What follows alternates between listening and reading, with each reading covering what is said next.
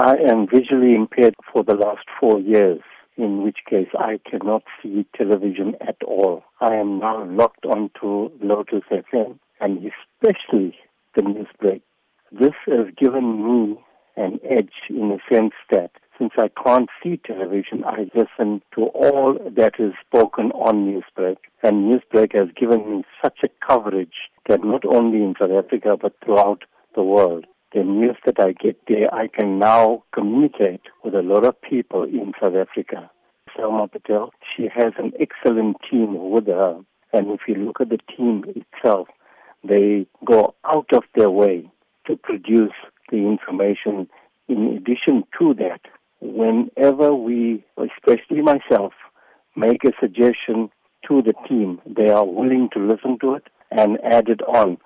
Newsbreak has changed our lives. Newsbreak keep us informed because Newsbreak is so reliable. We know about our leaders. We know about the stories happening all over Mzansi. We are updated. We know about elections. We know about strikes. We know about protests. We know about everything. We are informed because of Newsbreak. It keeps us updated. We love Newsbreak because Newsbreak gives us what we want. We want to understand what is happening in our country. We want to understand what is happening in Mzansi. And Newsbreak give us exactly that.